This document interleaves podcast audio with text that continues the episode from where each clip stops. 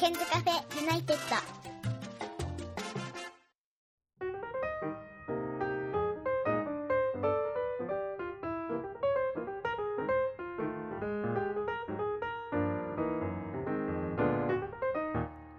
こんばんは101件です、えー今日は Zoom でつながっております、えーこの4月から、えー高校で英語を教えております、えー秀和さんです。こんばんはこんばんは。いやいつもは Meet を使って授業をしていただいておりますが今日は Zoom でつながっておりますが Zoom の感想どうですか、いや、 Zoom の感想すごいいいですね。あの、うんお音もいいし、背景もこの変わって見れるっていうのが。そうなんですよ今クロマキーのやつ使ってて後ろが南国のビーチになっておりますけれども、おーす実はごいいいあの感じですね、これ。私は今千代川村の、えー家からなんですけれどもいい感じですよね。かなり、かなりいい感じです。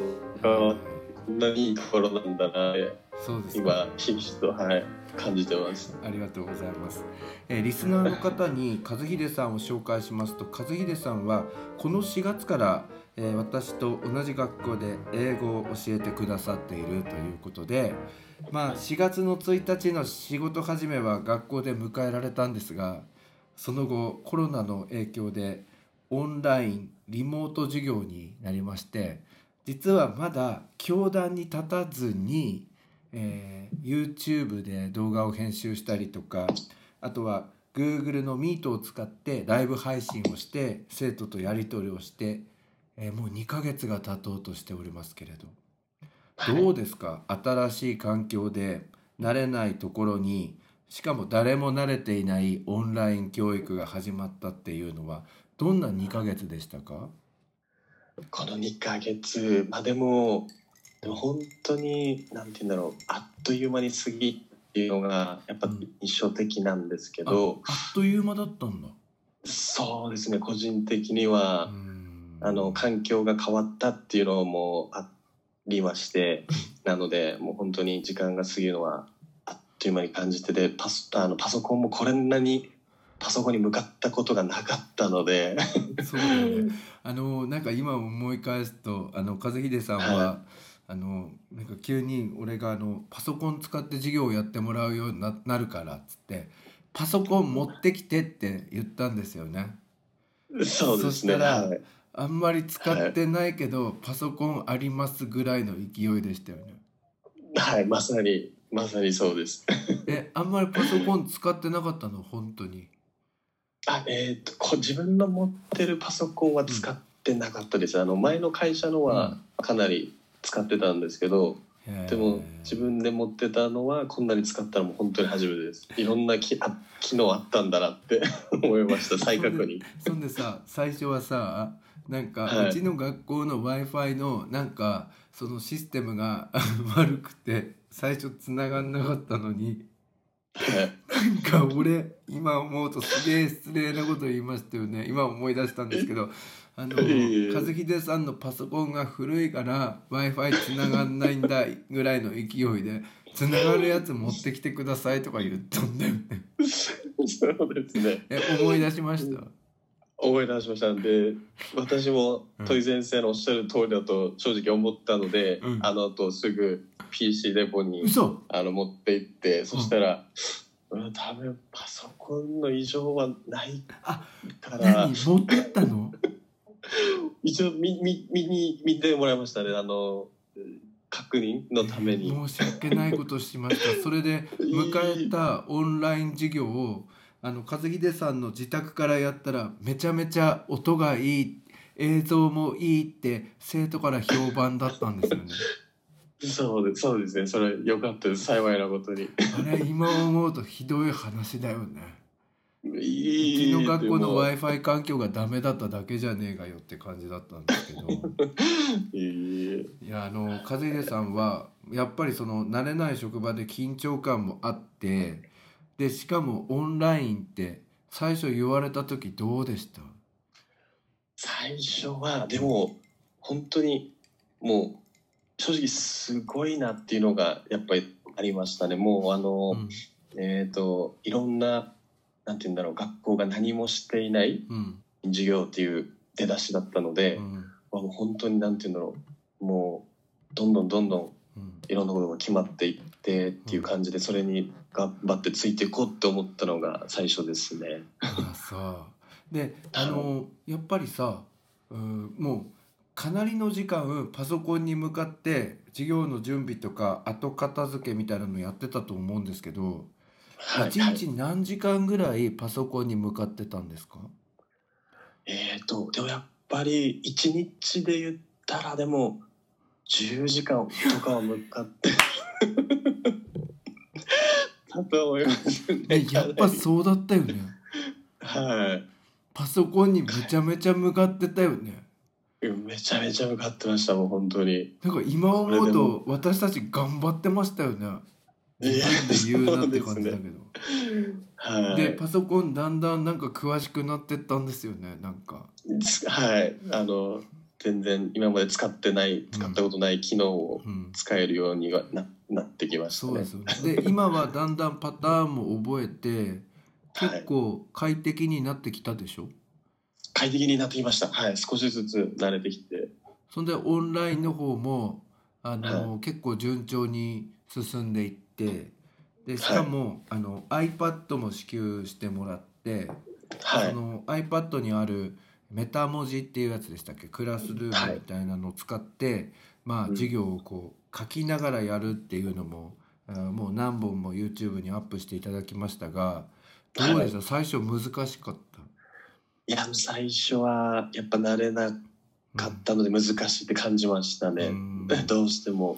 なんかあの自分が最終的に YouTube にアップするのにちょっとオープニングとエンディングをつけてこうつないで音とか調整したりするんですけどなんかその何時頃あの iPad を使って解説を録画していたかっていうのはなんか時間が出るじゃないですか。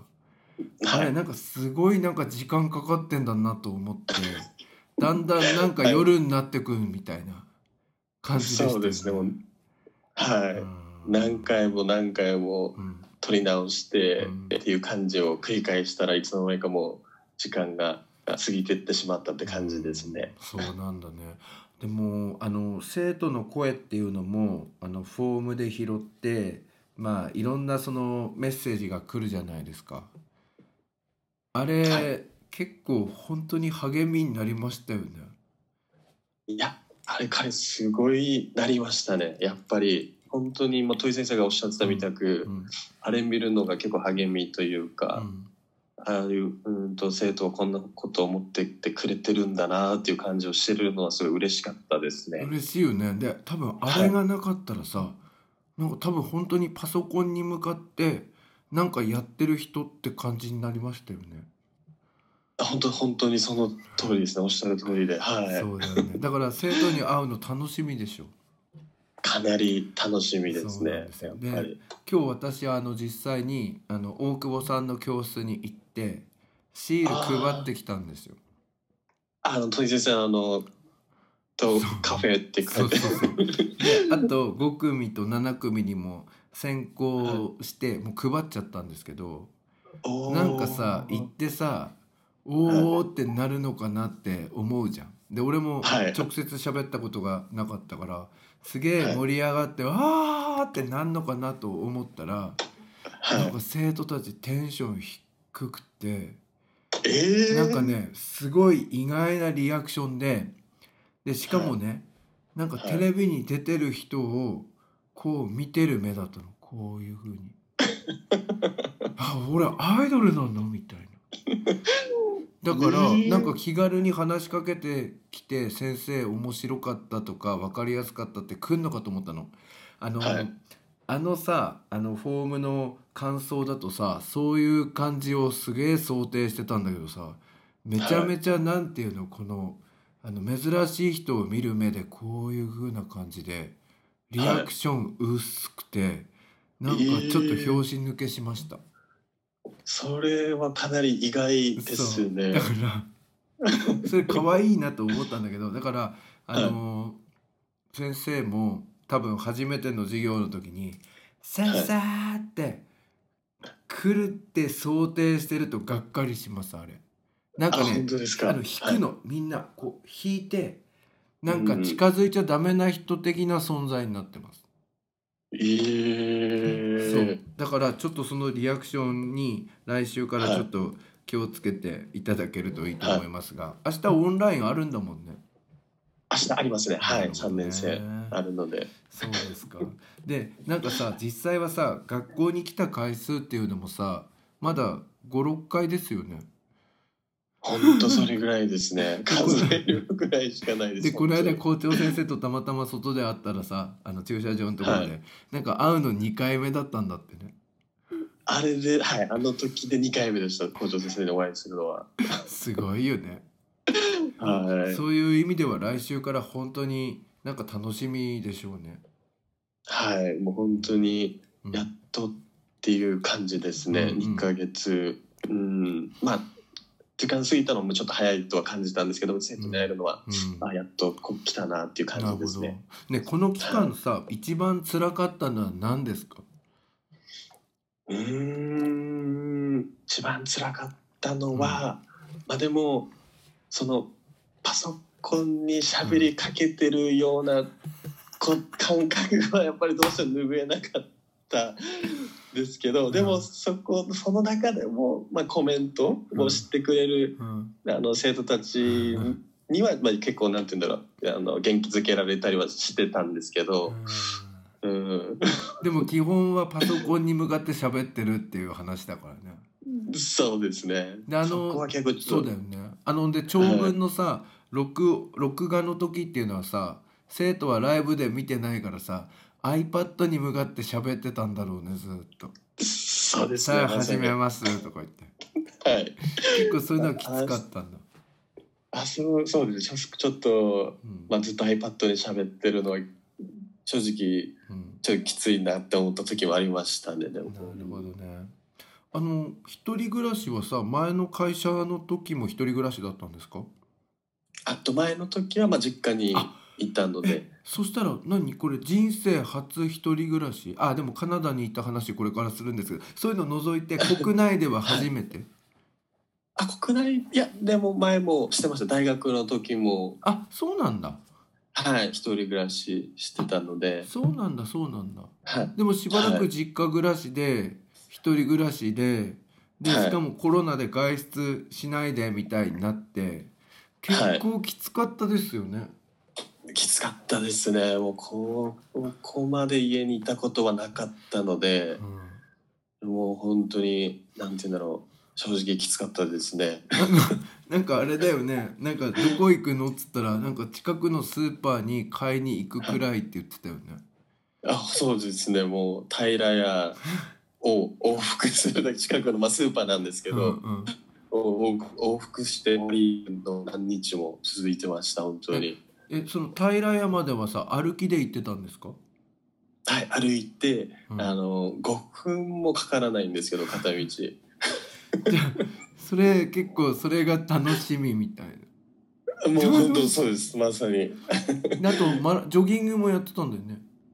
ジョギングもそうですね。もうかなり。でどのくらい走ってんのって聞いたら1 2キロとか言ってたよね そうです。もうまさに。あれは距離増えたんですか？距離はいや増えないです。でも週末はうん。少し5キロとかはあ6キロとかはうん走ったりしてたんですけども、平日は本当に1.5、1.1.5ぐらいでしたね。あそうなんだ。で家で筋トレとかやってたんですか？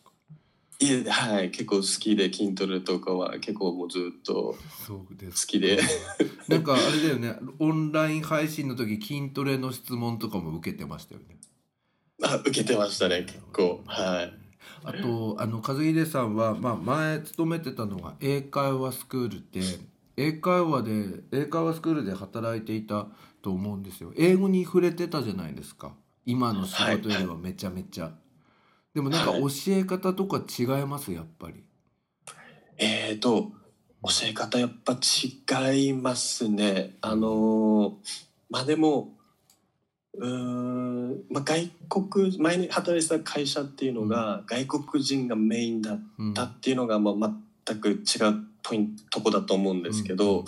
で私としてはあのサポート結構みたいな形うんの部分は大か大きかったので、うんうんでも、えーとまあ、土井先生にご指導いただいててやっぱ日々すごいなって感じてるのはそのなんていうんだろう。日本日本語できちんと丁寧に伝えてう、ん。より深く、うん。うん、と分からす分かってもらおうとする。でもその中でもなんていうんだろう遊び心を入れて、うん。生徒がうん。あの退屈しないようなスタイルっていうのを、まあ、日々勉強してるんですけど。うーんどね、はい。俺は逆にあの和秀先生のそのコミュニケーション力っていうのを勉強したいなと思っててどうしてもやっぱりその私の教え方ずっと真似してもらってたとは思うんですけどあれさコテコテのさ昔のさ日本人の英語の先生、えーのやつがベースでさそこにさ若い人のさファッションとか流行とか入れたり言葉遣いを若い者風にしてるだけであってさ根本的にはさ昔の英語の先生と変わってないんですよ。あの「はいじゃあおめえらここ訳してみろ」みたいな「あのここな。訳言うがんな」みたいなのと同じだからあの、はい。実際に学校が始まったらちょっと英語をたくさん使いながら職員室の中とかでも先生同士なるべく英語で話してみるとか生徒にはい英語で、あのコミュニケーション取ってみるっていうのをやりたいからその和秀先生がその英会話スクールでもうほとんど英語だったんでしょ？ネイティブの先生とのやり取りは。あもう100%英語でしたね。それで言ったらさうちの学校に勤めたらさ英語の使用パーセンテージってさ10%ぐらいに下がったっしょ。そうですね使用頻度で言ったら、ままあ、さすさすがに下がったところはありだってますね。教科書の時しか英語使わないじゃんみたいなね。そうですね。うんだからそれを今度そはいの日常の仕事の中でも英語をちょっと取り入れてもらいたいなと思うのでぜひよろしはいくお願いしたいと思いますね。はい。はい、ありがとうございます。ということで今日はですねカナダのワーキングホリデー生活ということでいろいろとお話を伺うのにゲストとしてお招きしているんですがあの和秀先生は、えーカナダでワーキングホリデーをされたということでで、はい。あのこのリこの番組のリスナーの方でですねまもなくオーストラリアのワーキングホリデーに行く子とかもいて結構あの英語とか海外とかに興味ある人が結構聞いてるんですよね。で、はい和秀先生ってワーキングホリデーこのカナダで行ったのって1年間なんですか？1年ですね。はい。1年と、正確、厳密に言うと1年と1ヶ月。最後の1ヶ月は、あの、観光ビザに切り替えてうんたんですけど、うんうん、はい。なので1年1ヶ月ですね。ああなるほどね。あの、はいこれってさ西暦で言うと何年頃行ってたんですか？西暦で言うと、2013年と2014年になりますこ。の1年1ヶ月で行ってたんだ。はい。なん8月から9月まで。あ8月から9月なんだ。はい。えーこれさ行こうと思ったきっかけっていうのは何だったんですか？行こうと思ったきっかけはやっぱりあのもともとすごい英語に興味があって、うんえーずっと英語を勉強したいっていうのがあっうん。てでワーキングホリデー、えー生きた英語をちょっと学び学べるんじゃないかなと思ったので、ちょっともう現地に行ってちょっと生きた英語を学びたいなと思ったのがきっかけで、うんへー。こはい。れさなんかすごい下世話な質問なんだけど、はい、お金っていくらぐらい用意しておけばこの夢は叶うの？金銭面だけで言う。と。金銭面はえっ、とうーん私の場合はうんだいたい当時持っていったのは100万はちょっと用意してたんですけどああそうなんだ。でも、うん、と友人とかでは、うん。えーもう本当に飛行機代ねをちょこっとだけ多分20万30万で行ったっていう人も聞いてたのでだから本当ちょっと個人差はあると思うんですけど、うんでも60とかあれば60とか？正直大丈夫なんじゃないかなと思います。向こうで働き続ければ。ねあのさ100万円全部使っちゃったの結局。いえ使いませんでした。もうほとんどうん使わとない。の残ってあ帰ることできましたね。えはい。っていうことはその100万円用意したっていうのはまあ飛行機代とかそういうのも含まれるの？そこにはいそうですまさに。あとやっぱエージェントっていうかさその留学会社みたいなところを通すわけじゃん、はい、はい、でそれの手数料みたいなのもかかるんでしょ？それもそうですね。かかりましたね。それは最終的には働いたお金で賄えるって感じになるんだ。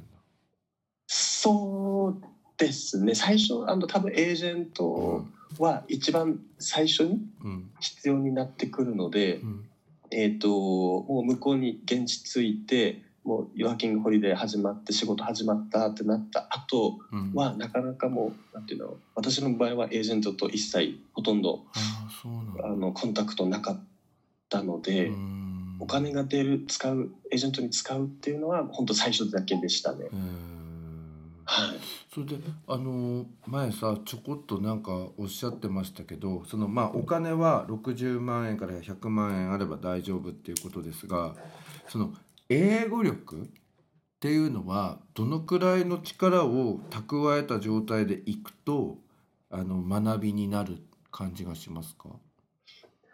うんやはり一やっぱ基礎的なうん。ものは習得していった方が正直いいと思いますね。うんうん。あの特になんていうんだろうリスニングうん。とかもすごい重要だと個人的には考えてまして、うん、例えば本当にゼロの状態もうい向こうに行けばあどうにかなるっていう人も結構聞くんですけど、でもやっぱ個人的にはそうやっぱり少しでも基礎をつけあのうん。基礎築いてから行った方がうん。充実するんじゃないかなって思いますね。ああなるほど。うん。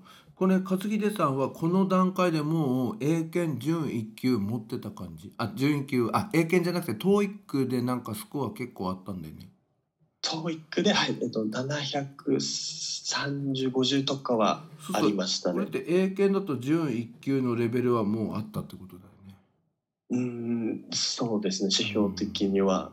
だからこれこのくらいのスコアでいけばまあその日常生活は問題ないかなみたいな感じ。そうですね。はい。うん。なんあのもちろん結構なんていうんだろう喋るってことではうん。難しい時間は絶対経験すると思うんですけど、うん。でも一人で行ったとしても、うん。そのなんていうんだろう外国人と臆することなく、うんあー喋ったりするのはできるんじゃないかなと思いますね。ただこれがワーキングホリデーで実際にその仕事の部分になるとなんか向こうの人の独特の言い回しであったりあと早い喋るのが早かったりしてで向こうの方もその仕事の人で英語を教える先生じゃないからゆっくり話してくれてくれなかったりしてなんか聞き返すと「あ OK」みたいになっちゃう時もあったわけでしょ？すごいありましたね。すごいやっぱ悔しい思いは最初のかなりうんしましたやっぱり。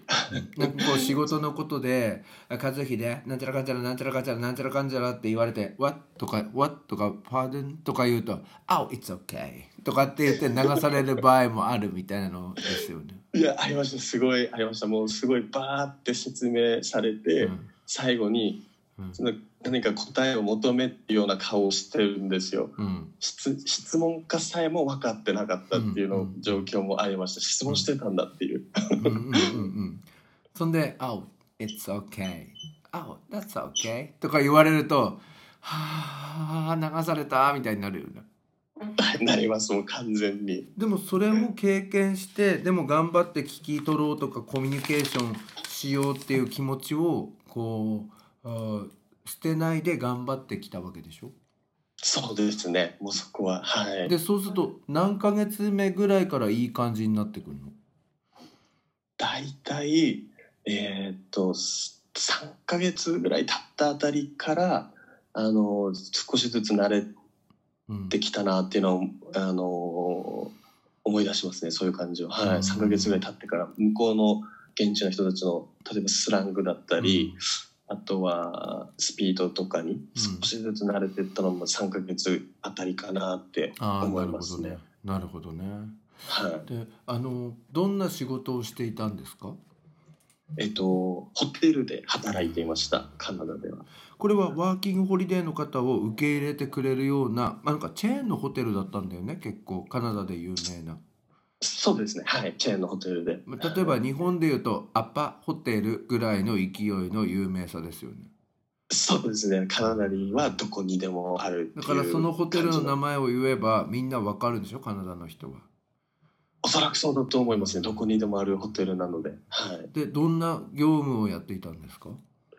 えっと、最初はうん、やっぱりあの、英語、えーうん、第二言語っていうのもあって、うん。まあハウスキーパー、うんうん。として始めてで徐々に徐々にあの働いてる人たちにお少しずつ分かってくるようになったねみたいな感じでうん。え認めてもらえるようになって、うん。あとはあの朝ご飯のご飯出したりとかウェイターとしてあとはホテルの修理を修理の人と一緒にやったりとかあとは最終的にはあの受付も少しあそうなんだ。やらせてもらって、はい、いろんな挑戦をすぐになんて言うんだろう。うん。してさせてくれましたね。もう認めてくれたらもうどんどんチャンスもらえるっていう感じでしたね、あじゃあ結構その頑張れば頑張っただけ今度違う仕事をやらせてもらえるみたいな感じでこう向上心は高まりますよねさらに。はい高まりました。かなりすごい。ちなみにあの和秀さんは、まあえっと、カナダのどの辺りでお仕事されてたんですか、えっとカナダの、うん。えっとスレイブレイクという,、ん。うーんとすごい人口8,000人ぐらいしかいない、うん。とても小さな町だったんですけど、うん。うんとバンクーバーからだとえーだいたい飛行機とか全部使って78時間え？ぐらいかかって。バンクーバーから78時間もかかんの？そうですね。結構遠かったですえねそれってカナダのじゃあ内陸部なの？内陸ですね。どちらかと言ったら。結構中に入ってねそれってさ、まあ、ホテルがさあるくらいだからさ、街中なの？例えばこの茨城でいうとどこら辺なの、茨城で言うとうん、うーん茨城茨茨城じゃなくてもいいよ。あの栃木で言うと、うん。あのなんで栃木？まあまあ栃木にいたからね。うん。な那須あ、までは行かないんですけど、うん。那須から結構離れたところにあるなんて言うんだろう。もう本当に山の中のあ 田舎って感じです。そういうとこなの？はい。えじゃあ観光地ってこと？観光地から若干えっ、と近い。え。でもそこまで観光地じゃないんですけど全く全く観光地じゃないんですけえど私でも実際山の山な感じなんだ。その茨城って平地な感じじゃん。で山とか森っていう感じのとこなの、そうですね。山は結構ありましたへね、ー。ね俺思ったんだけどさちょっとこれ間違えてたらあれなんだけどさ、スレイブレイクってさ、レイクって湖じゃん。はいはい、ねスレーブってさスレーブ？はい。そうそうですね。あのえ？奴隷奴隷の。ねだってこれだと奴隷子じゃん。奴隷そうですね。なので、ねなんでこの名前すごくない？はい、本当に現地の人も「え？っ?」て「あの何それ?」みたいな。だからえ？で最初さここに派遣にな派遣されますって聞いた時もちょっとえ？って思ったでしょ？え何これスネーブレイクって何みたい 正直大丈夫なのかなっては思い思いました。なでカナダの人もスレーブレイクってちょっと思うでしょうね。かなりそうです。ねかなり。はい。えでも地元の人たちは俺はスレーブレイクに住んでるんだよっていうことで別に普通なんだ。普通でしたもん本当にでこれのさ理由みたいなのは聞いたの？なんでここがスレーブレイクってネームとされてるかっていうか。あ聞かなかったたですね。なんか聞かない方がいい可能性もあんのかなこれ。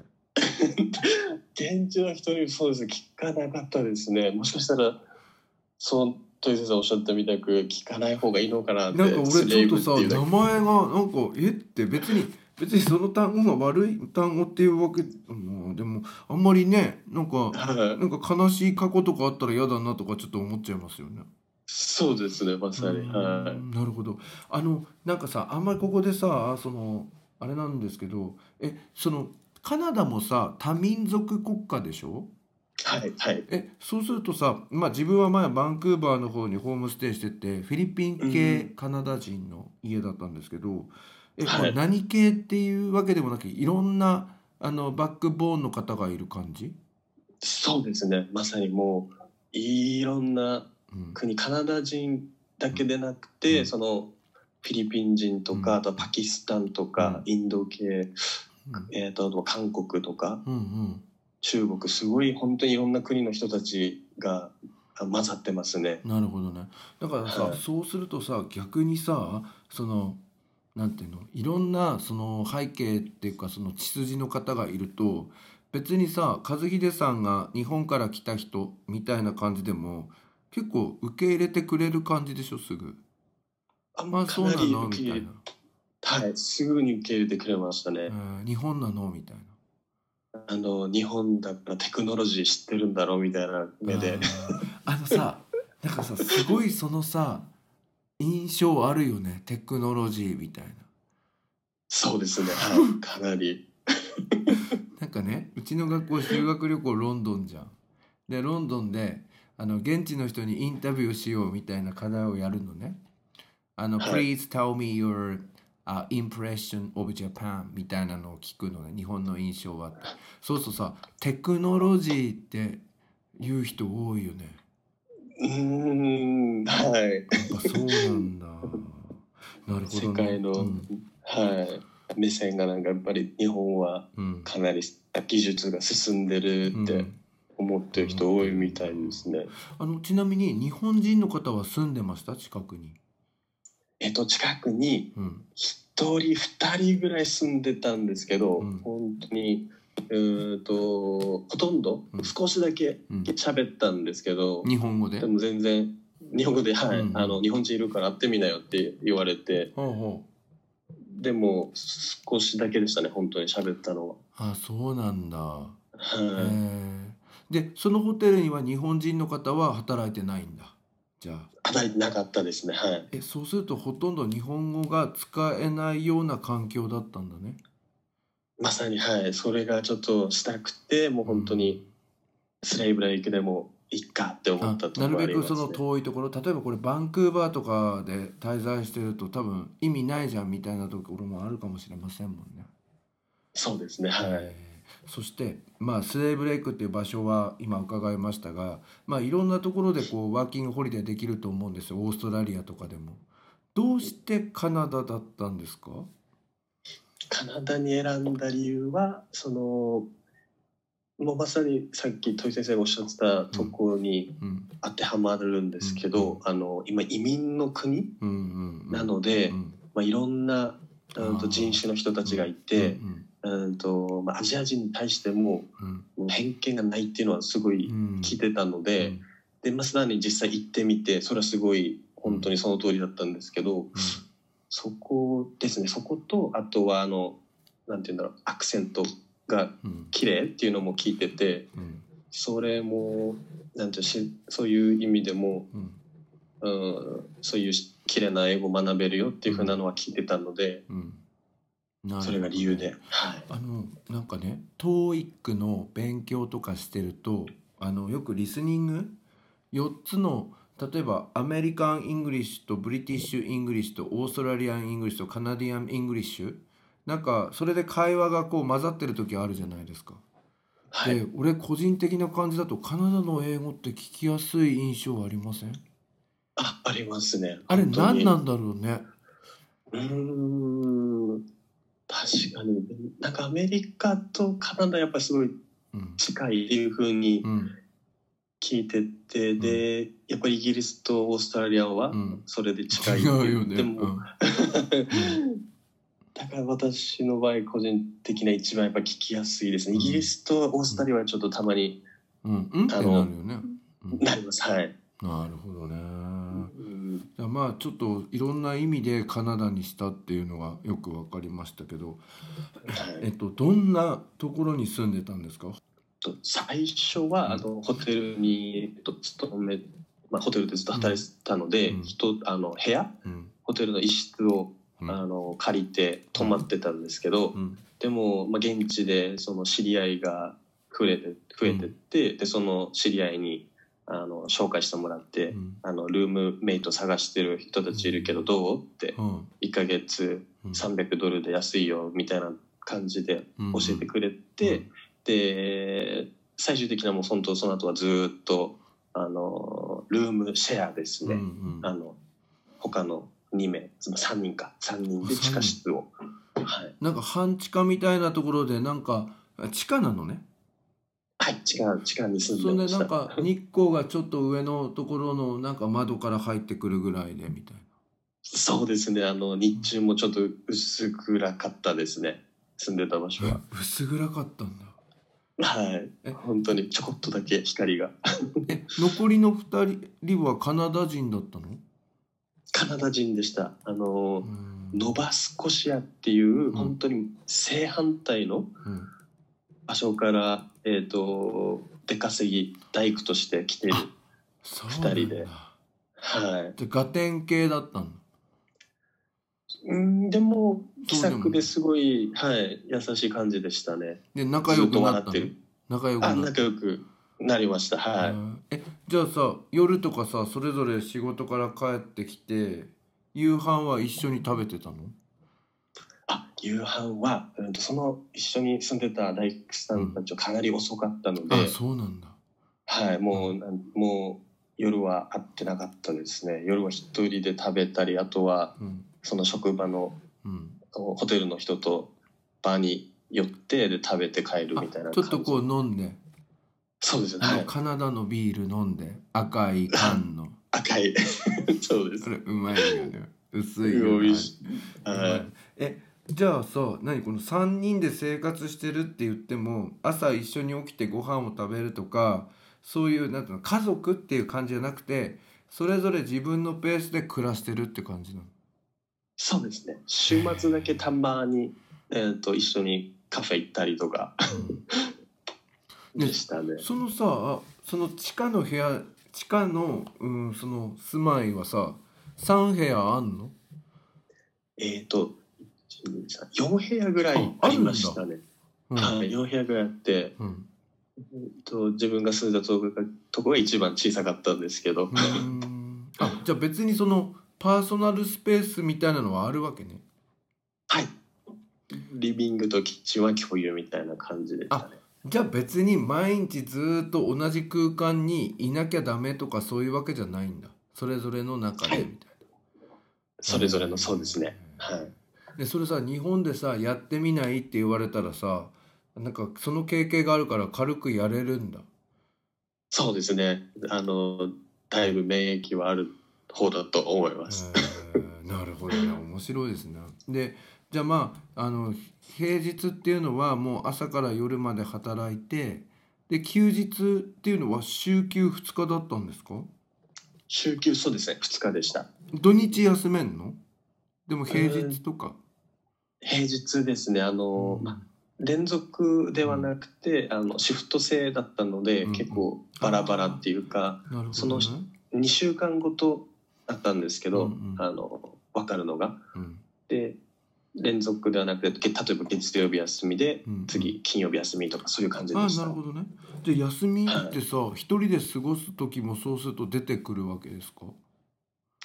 そうですね。一人の時もうん。たまにありました。でも結構そのやっぱ一人でせっかくカナダにまで行ってうん。一人でちょっと過ごしたくなかったので、うんあの結構職場行ってあ職場ホテル行っちゃったの？はい喋ったりとかしてあそう。結構気さくにやっぱ喋ってくれるんで、じはい、じゃあそしたらずっと家にいてその平屋に行くだけみたいな生活じゃなかったんだあ違います違います。さすがにあのカナダまで行ってずっと家にいるのはききついなに日本でもできるなっていうのはやっぱあったのだで。だからさあれでしょ？せっかく来てんだからさいろんな人とコミュニケーションしようよっていう気持ちになってたってことでしょ？そうですね。まさにほそのおっしゃる通りです。だからこのさコロナの生活みたいなことにはなってなかったわけね？休日「あ俺はもう一人だよ」とか「もうあと日本に帰るまであとえ9ヶ月もあんじゃん」とかそういうんじゃなかったんだね。あもうなんかですもうどんどんどんどんそのうん。外に出てうん。あのいろんな人とも喋ってっうん。ていうことしたいと思ってましたね。えね遊びに行く場所ってあんの？その森の中みたいなところで。ありましたありました。あのえっ、とソーリッチっていう名前だったかな、そのなんかあのバーみたいなうん、なってるんでそこに結構ビリヤードあビリヤード台がかなりあって、うんうん。で結構そこ行けば誰かしらいて誰とでもなんて言うんだろう仲良くなるっていう感じ。そうなんだ。あ そうですね。結構、まあ、狭いうん。あのーちっちゃい町だったっていうのもあるかもしれないんですけど、うんうん。やっぱ顔顔見知りになっていくというか。あー。で一緒にやろうみたいになるんだ。そうですね。はい。ね、そういうのってさ日本にあんまないよねないですね。だって行ったってさ知らない人とあんま話さないよね。話さないですね。じゃあそういう意味では良かったんだね。はい。かなり良かったです。なるほどね。さてえーカナダの滞在で一番心に残ったことはどんなことでしたか？カナダの滞在で一番の心、でもまあそのなんていうのやっぱ自信にうんなったなとは思います。そのうん1年間だったんですけど、うん。やっぱ全部自分で英語を使って、うん。まあ、極力自分でやってみるっていううんですあの話す力とか、まあ、いろんな要素を含めて、うん。やっぱ自信にはなったのかなっていうのはうん。ありますね。ねホームシックとか帰りたいとかお盆だからちょっと帰るかとかそういうこともなかったお正月だからとか。一切なかったですねそれは。もう本当に一日も無駄にしたくないっていう気持ちがすごい強かったです。感じなん。だ。はいへーえ家あの日本とは友達とか家族とかとは連絡は取ってたんですか？あたまに撮ってましたたまに。あの何？メールで。LINE? あメール？えその頃。えっ、とフェイスブックですね。フェイスブあックで Facebook でやってたんだ。はい。連絡。ホームシックみたいなのじゃなかったんだ。もう一切なかったですねやっと行けたっていう感じだったのでじゃあ何じゃあさ帰る頃はもうちょっといたいって感じだったの、あもう本当そうでした。あの観光ビザにうん。切り替えてうん。あのその中でもなんて言うんだろう。またうん。ちょっとビザを伸ばしたかったんですけどあー。でもちょっとあその当時なんかカナダ政府がどんどんホスピタリティの産業のうん。移民者を結構削ってるっていう時期とちょうどあったあすしまって。なわちホテルとかはダメだよね。そうするとね。はいそうなんだ。ちょっとダメだったんじゃあですけど。本当はもっとビザが延長できればい痛かったんだ。そうですね。痛かったですね、すごいな。逆うに、ん。えーカナダ滞在で一番辛かったこととか大変な目にあったことっていうのはあるんですか？辛かったのはやっぱり、まあ、一生懸命頑張って喋った英語がうん。全く通じないかった時とかは結構心が折れる。ねそうだよね。でもそういう時結構結構来てた？なんかもうショックだった？結構ショックでした。やっぱりそのやっぱ頑張って英語を、あの学びたいと思ってカナダに行って、あー。でそのカナダでうん。自分の英語頑張っ頑張ってるつもりの英語が通じないってなると、ものすごいショックでしたね。あれやっぱ全然ダメだなっていう。そうなんだでもその都度その都度何クソと思ってあの負け,、はい。負けずにっていうかどんどん。それでこう引いてっちゃう人とかもいるじゃん自信なくなって。そういうふうにはならないようにやってきたっていうわけですね。そうですね。そこでもう何回ももう悔しい思いをしながらって感じでした、本当に。でなんかさ思うんですけどなんか日本人の人ってさ綺麗な発音なのかなとか文法間違えてないのかなとかいろいろ考えすぎちゃうからなんか喋れなくなってる現象ってありますよね。そうですね、本当に。あんま文法とか気にしなくても大丈夫なんでしょいや、全然大丈夫だと思います。あの、本当に向こうも気にしてないうんですし、うんあとはあのアクセントもうん別に全然綺麗な英語じゃなくて全然いいと思いますね。本当に通じればいいんでしょ？ろはい、もう本当に通じれば 本当に 本当にいいと思います。なんだよね。はい。なんか俺それをさ子供たちに教えたいんですよ。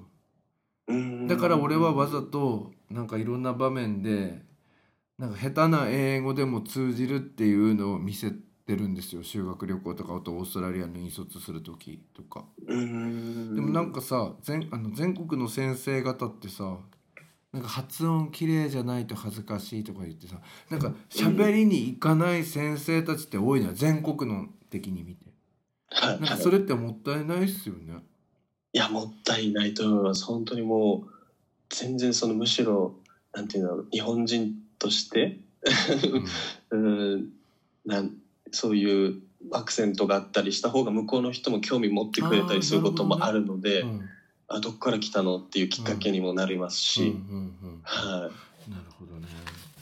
それではあのおしまいの質問なんですがこれからその海外で長期滞在しようとしている人に、えー何かアドバイスというかメッセージみたいなのをお願いしたいと思いますがどうでしょうか？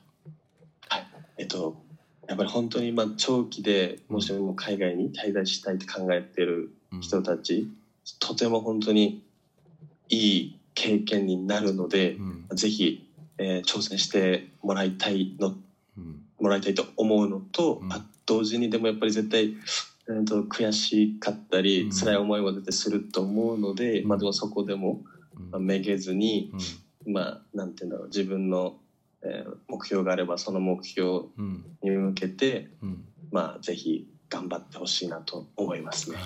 ありがとうございます。そして、はい。あの和秀さんいよいよ子どもたちと対面形式での本当の意味での授業が始まりますけれど今年1年なんか目標とかこういうふうにしたいみたいなのはありますか？今の仕事の中で。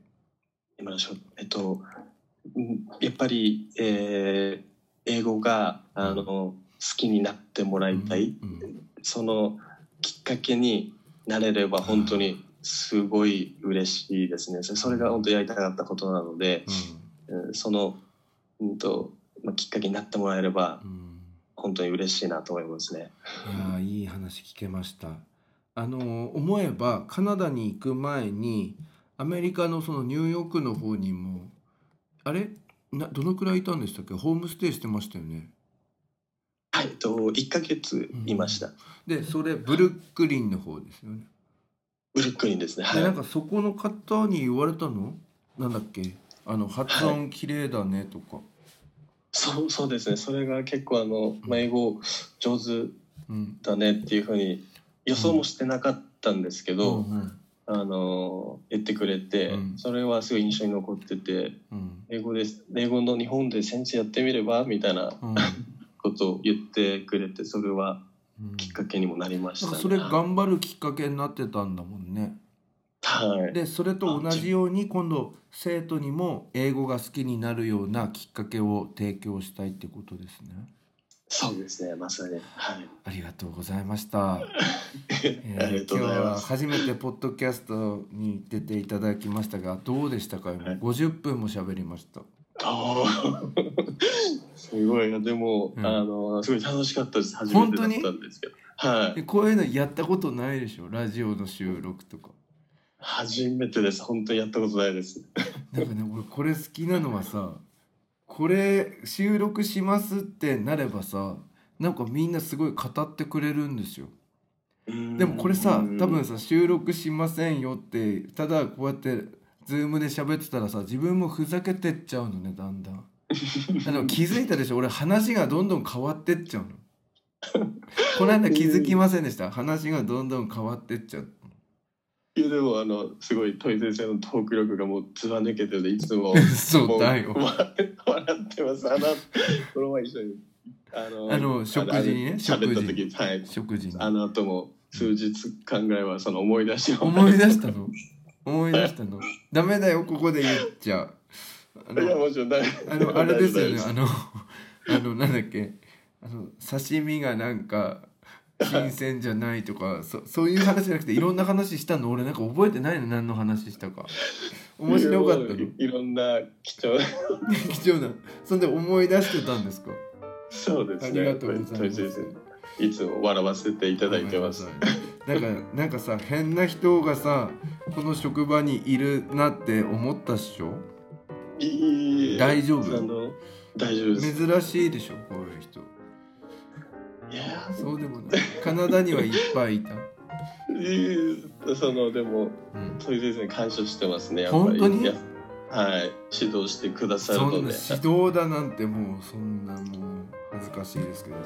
でもぜひあのこれからもえの生徒言ってましたよね。なんだっけ？TS コンビとかああ最高ですみたいな。言ってましたけどね。今度あの、はい実際に面と向かっていろいろやり取りできればと思いますので、えーあと1週間になりました。オンライン授業。ああと4日か。よろしくお願いいたします。はいこちらこそよろしくお願いします。えー今日はですね、えー、和秀さん、えー英語の先生の和秀さんに来ていただきましてカナダのワーキングホリデー生活についてのお話を伺いました、えー、和秀さん今日はありがとうございました。ありがとうございました。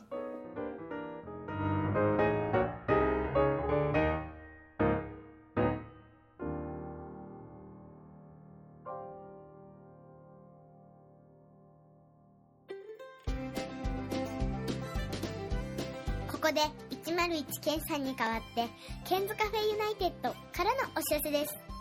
この番組では現在リスナーを募集しています iTunes ストアにあります検索バーにケンズカフェユナイテッドと英語で入れて検索してみてください。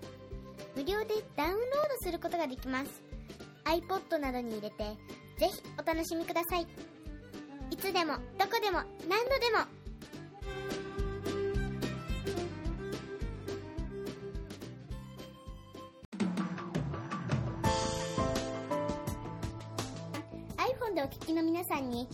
新しいサービスのお知らせです。 App Store からポッドキャストというアプリをダウンロードしてお楽しみいただけます。これを利用すると他の作業をしながらでもまたは iPhone を閉じた状態でも聞くことができるようになります。いつでもどこでも何度でも